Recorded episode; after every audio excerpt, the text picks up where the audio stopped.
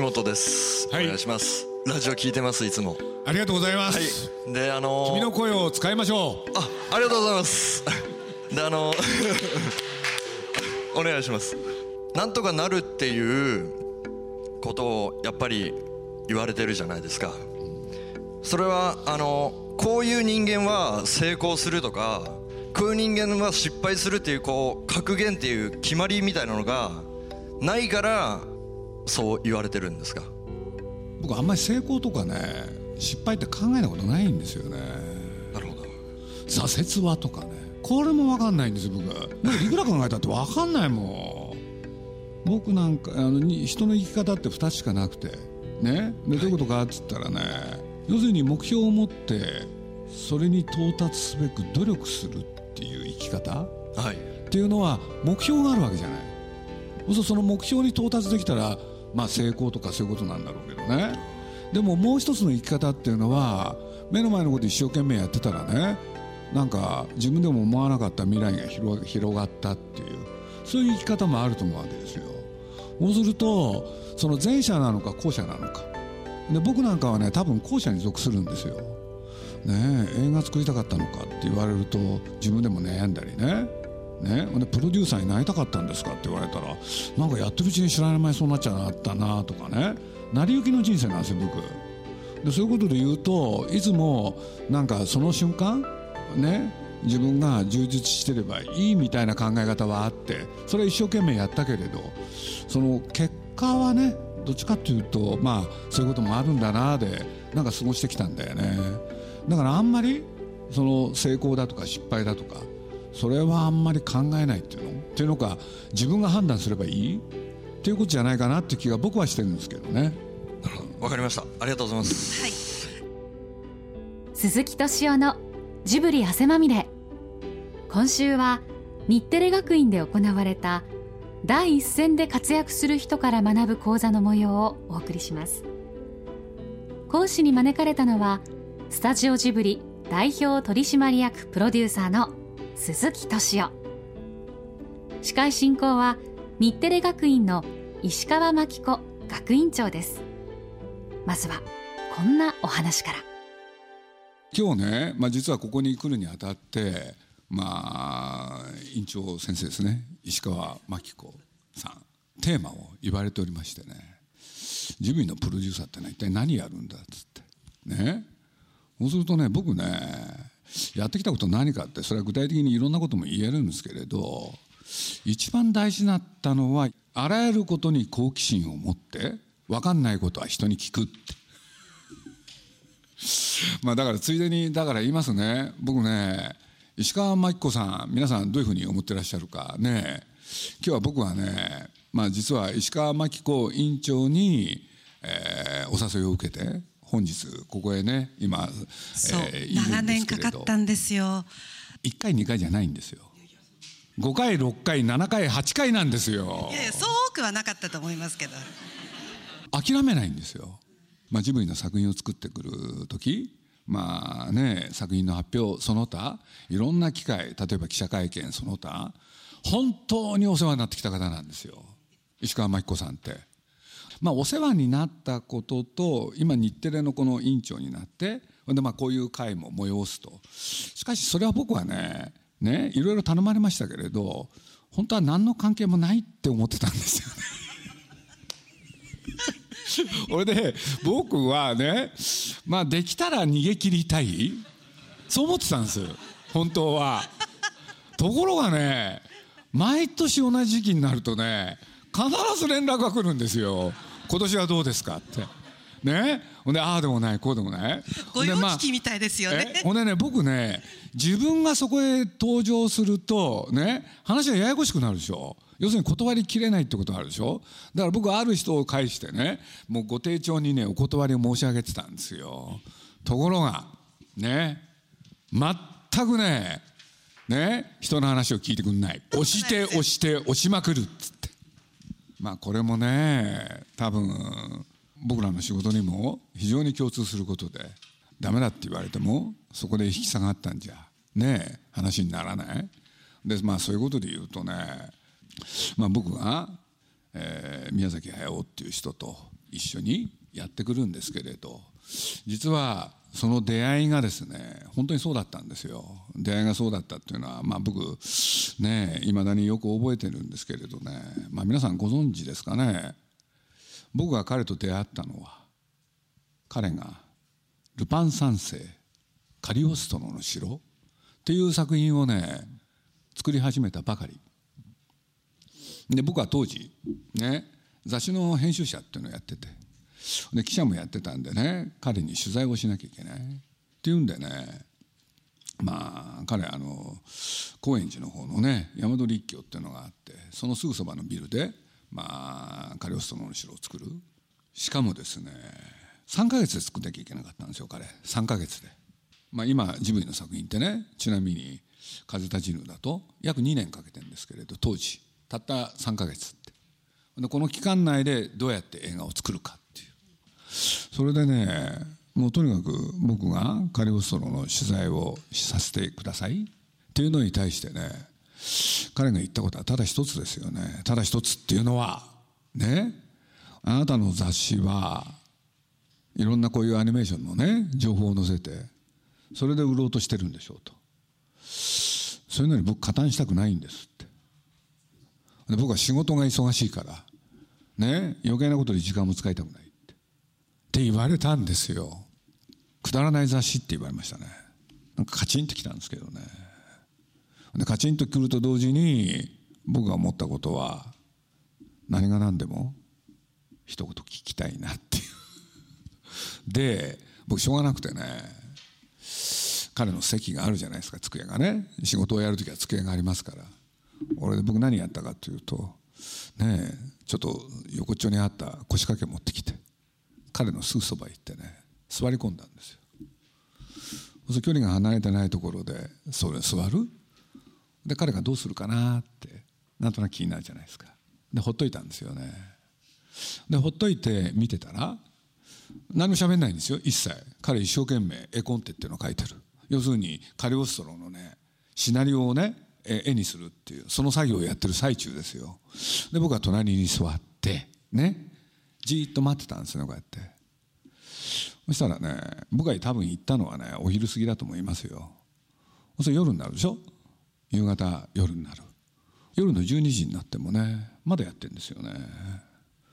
何時まで働くのかなとかねいろいろ考えるじゃないですか。で挙句の果てにね1時2時3時4時って。そしたらね急にねいろんなものしまい始めたんですよ。であやっと帰るんだなって思うじゃないですか。そしたらいきなり一言。その言葉僕忘れません。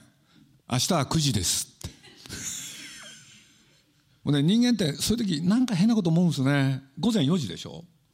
そうすると明日は9時ですって言われた時にね夜の9時だと思ったんですよ僕は。俺でついねバカなこと聞くんですよ。夜ですかって。朝ですって。はいって言って。しょうがないですよね。朝の9時に行くじゃないですか。もう来てやってるんですよ。これでずっとそばにいたらね彼もずっと自分の仕事やってるでしょ。で僕もしょうがないからねその場で仕事始めちゃったんですよ。だってずっといたってしょうがないんだもんね。で黙ってるだけなんだから。でそうこうするうちにねまた夕方になって夜になって。で午前12時。で午前4時になったらねまたバタバタと片付けるんですよね。でなんか期待するじゃないですか。昨日はなんかね明日は9時ですって言ってくれたんだから。今日は何言うんだろうと思って。何にも言わないんですよね。帰っていっちゃったんですよ。でしょうがないから次の日の朝また9時に行ってみたんですよ。そしたらやっぱりね来てんですよ。これで見てたらねずっとこうやって行くじゃないですか。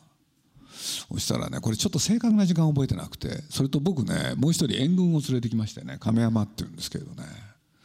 そしたらね絵コンテ書いてたでしょ？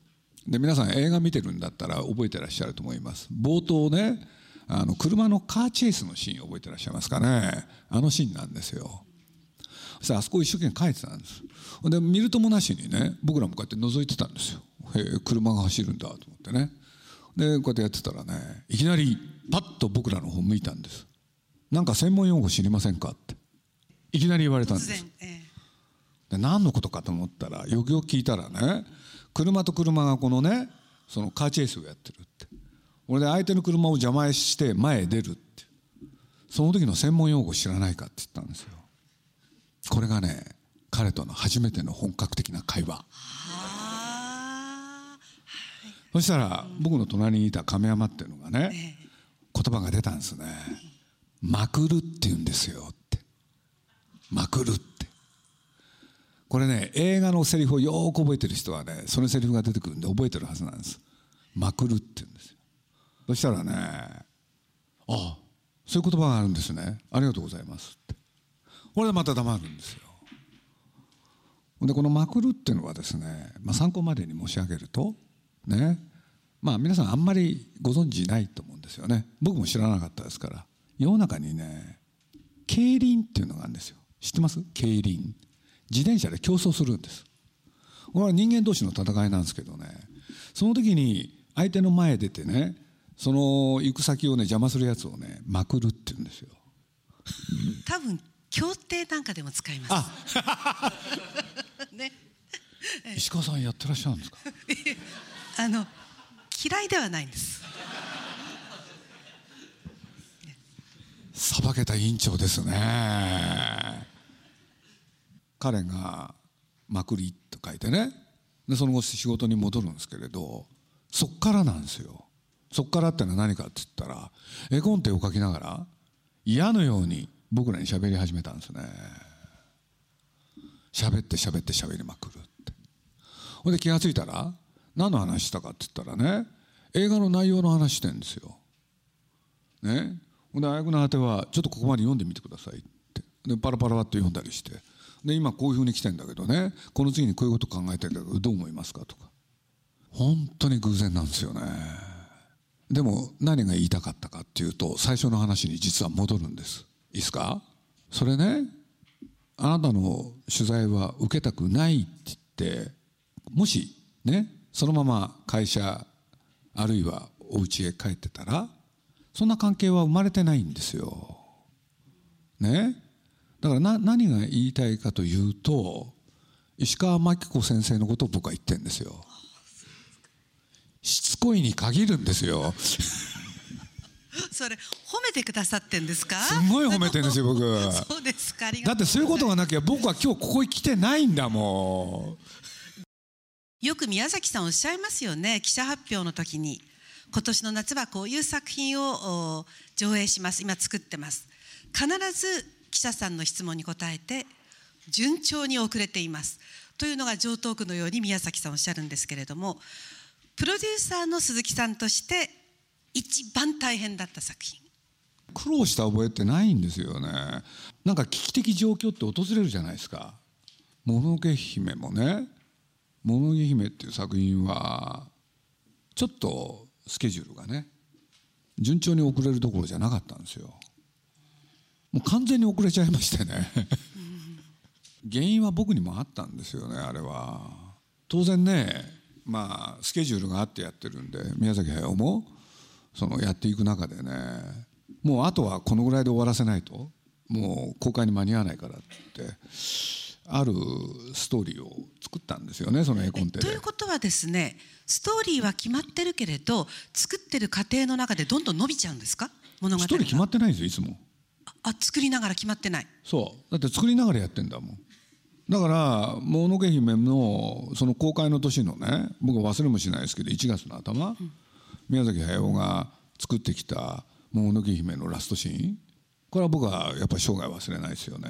でどうしてかって言ったら今の映画をね覚えてらっしゃるんだったら分かると思いますけれど一つはね烏帽子御前っていう人が出てくるんですけどねこの人の腕がもぎれるっていうシーンがあるんだけれどそれがなかったんですよ。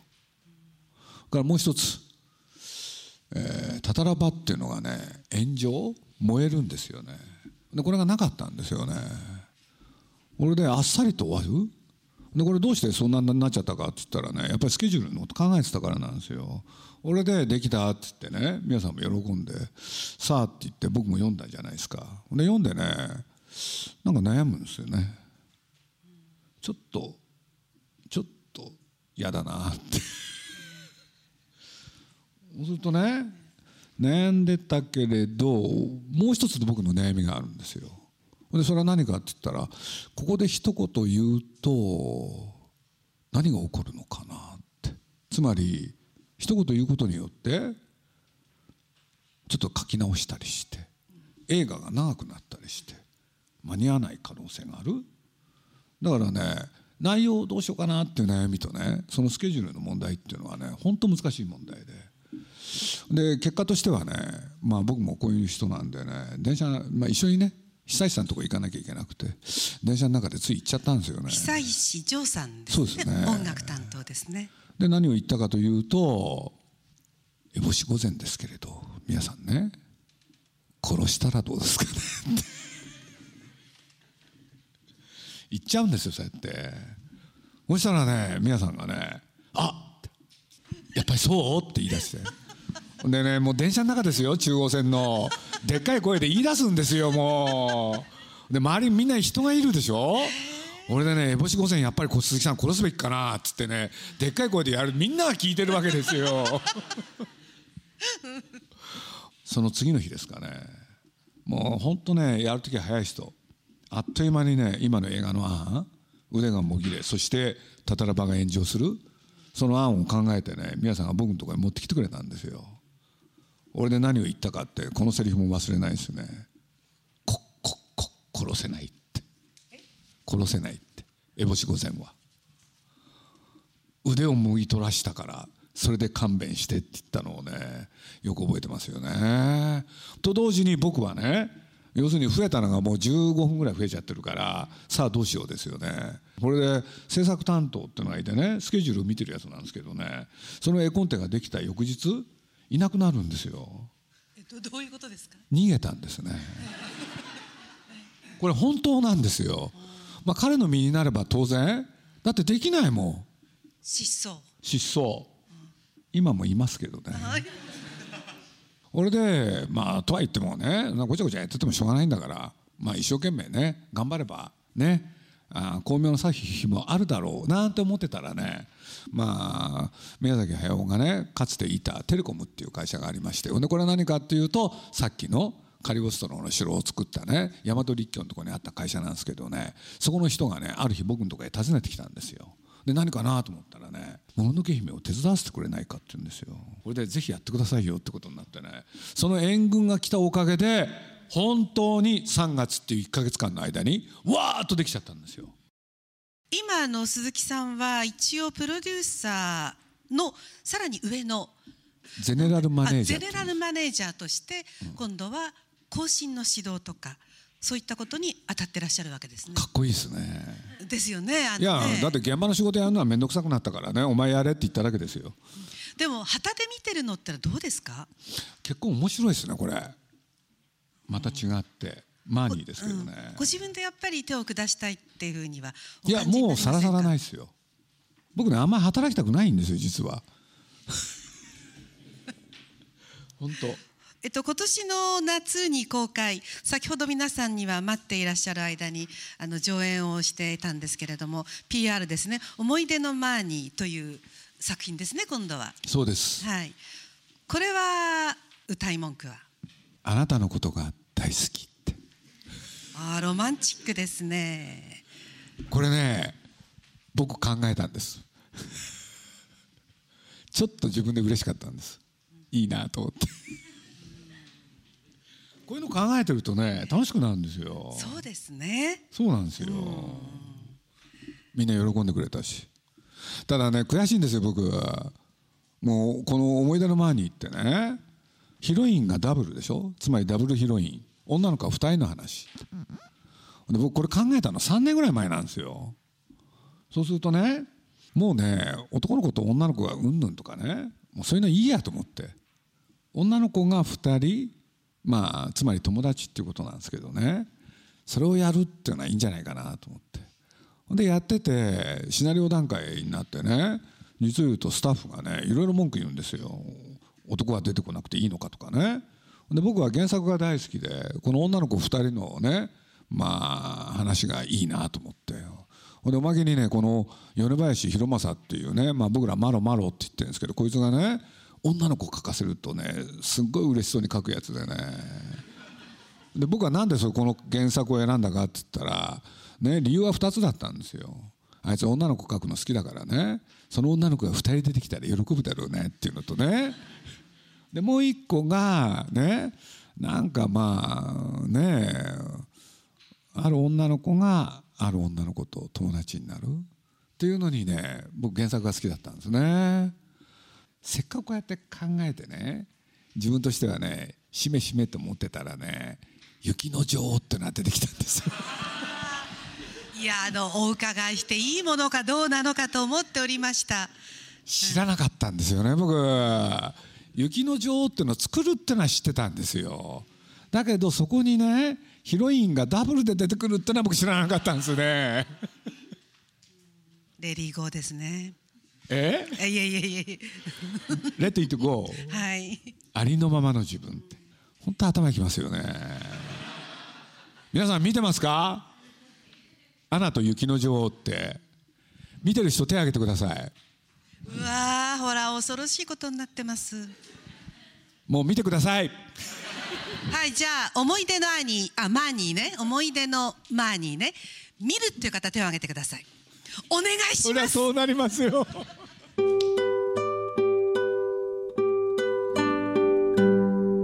私はポッドキャストを配置をさせていただいたんですけども。ありがとうございます。えーそちらの話でですね、えー若い世代に考えておいてほしいというのが友友情ということを今若い人に考えてほしいという話がありましてそれで思ったんですけども鈴木さんたちの世代の方たちやそのジブリに関わる人たちが考える友情と今の私たち若い世代を見ていて感じる友情の違いというものとかっていうのはありますか？同じだと思うけどね。さっきねなんで思い出のマニーやろうと思ったのかっていうとね、はい。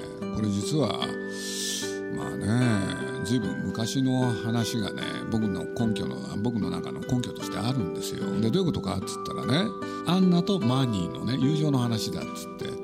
これでねどうしてそういうことを考えたかっていうとね「魔女の宅急便」あの映画を作る時にね宮崎駿っていう人とねまあちょっとね意見の食い違いがあったんですよというのか揉めたっていうのかね。ほんでそれは何かっていうとねキキがコリコの町だっけやってくるでしょ。そしたらいきなりねあのトンボっていう男の子のとこへね友達になるじゃない。あれがね僕ね気に入らなかったわけ。なんでね13歳の子がねあ全然知らなかった町へ着いてそれで今のねいきなり知り合いになるのが男の子なの本来なんていうのかな新しい町へ来て一人でこれからやっていかなきゃいけない。だとしたら同性の女の子しかも同じぐらいの年の子を友達にすべきだと思ったんですよ。でその後男の子行くっていうのはすごくわかるわけ、うん、そういうことってね僕ねすごい考える方なんですよ。だからまあそういうことで言うとねなんか同性でまず友達になる。うん、そういうことをなんかやりたかったんですねこのマーニーで。でねなんでかっていうとね友情っていうのは、まあ、簡単に言うとね一生続くもんだと思ってるんですよ友情は。しかし愛情はどうかなまああの石川先生なんか随分ねご経験されてると思うんですけどねやっぱり飽きちゃったりとかねいろいろあるんじゃないですか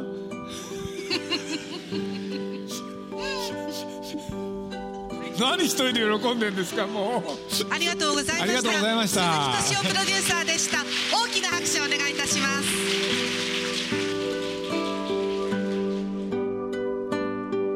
日テレ学院で行われた鈴木さんの第一線で活躍する人から学ぶ講座いかがだったでしょうか？来週は宮崎高畑両監督の右腕として活躍し惜しまれつつも1998年47歳の若さで他界した耳をすませばの近藤義文監督にスポットを当ててお送りします。鈴木敏夫のジブリ汗まみれ。この番組はウォルト・ディズニー・スタジオ・ジャパン町のホットステーションローソンアサヒ飲料日清製粉グループ。立ち止まらない保険。MS&AD 三井住友海上。au の提供でお送りしました。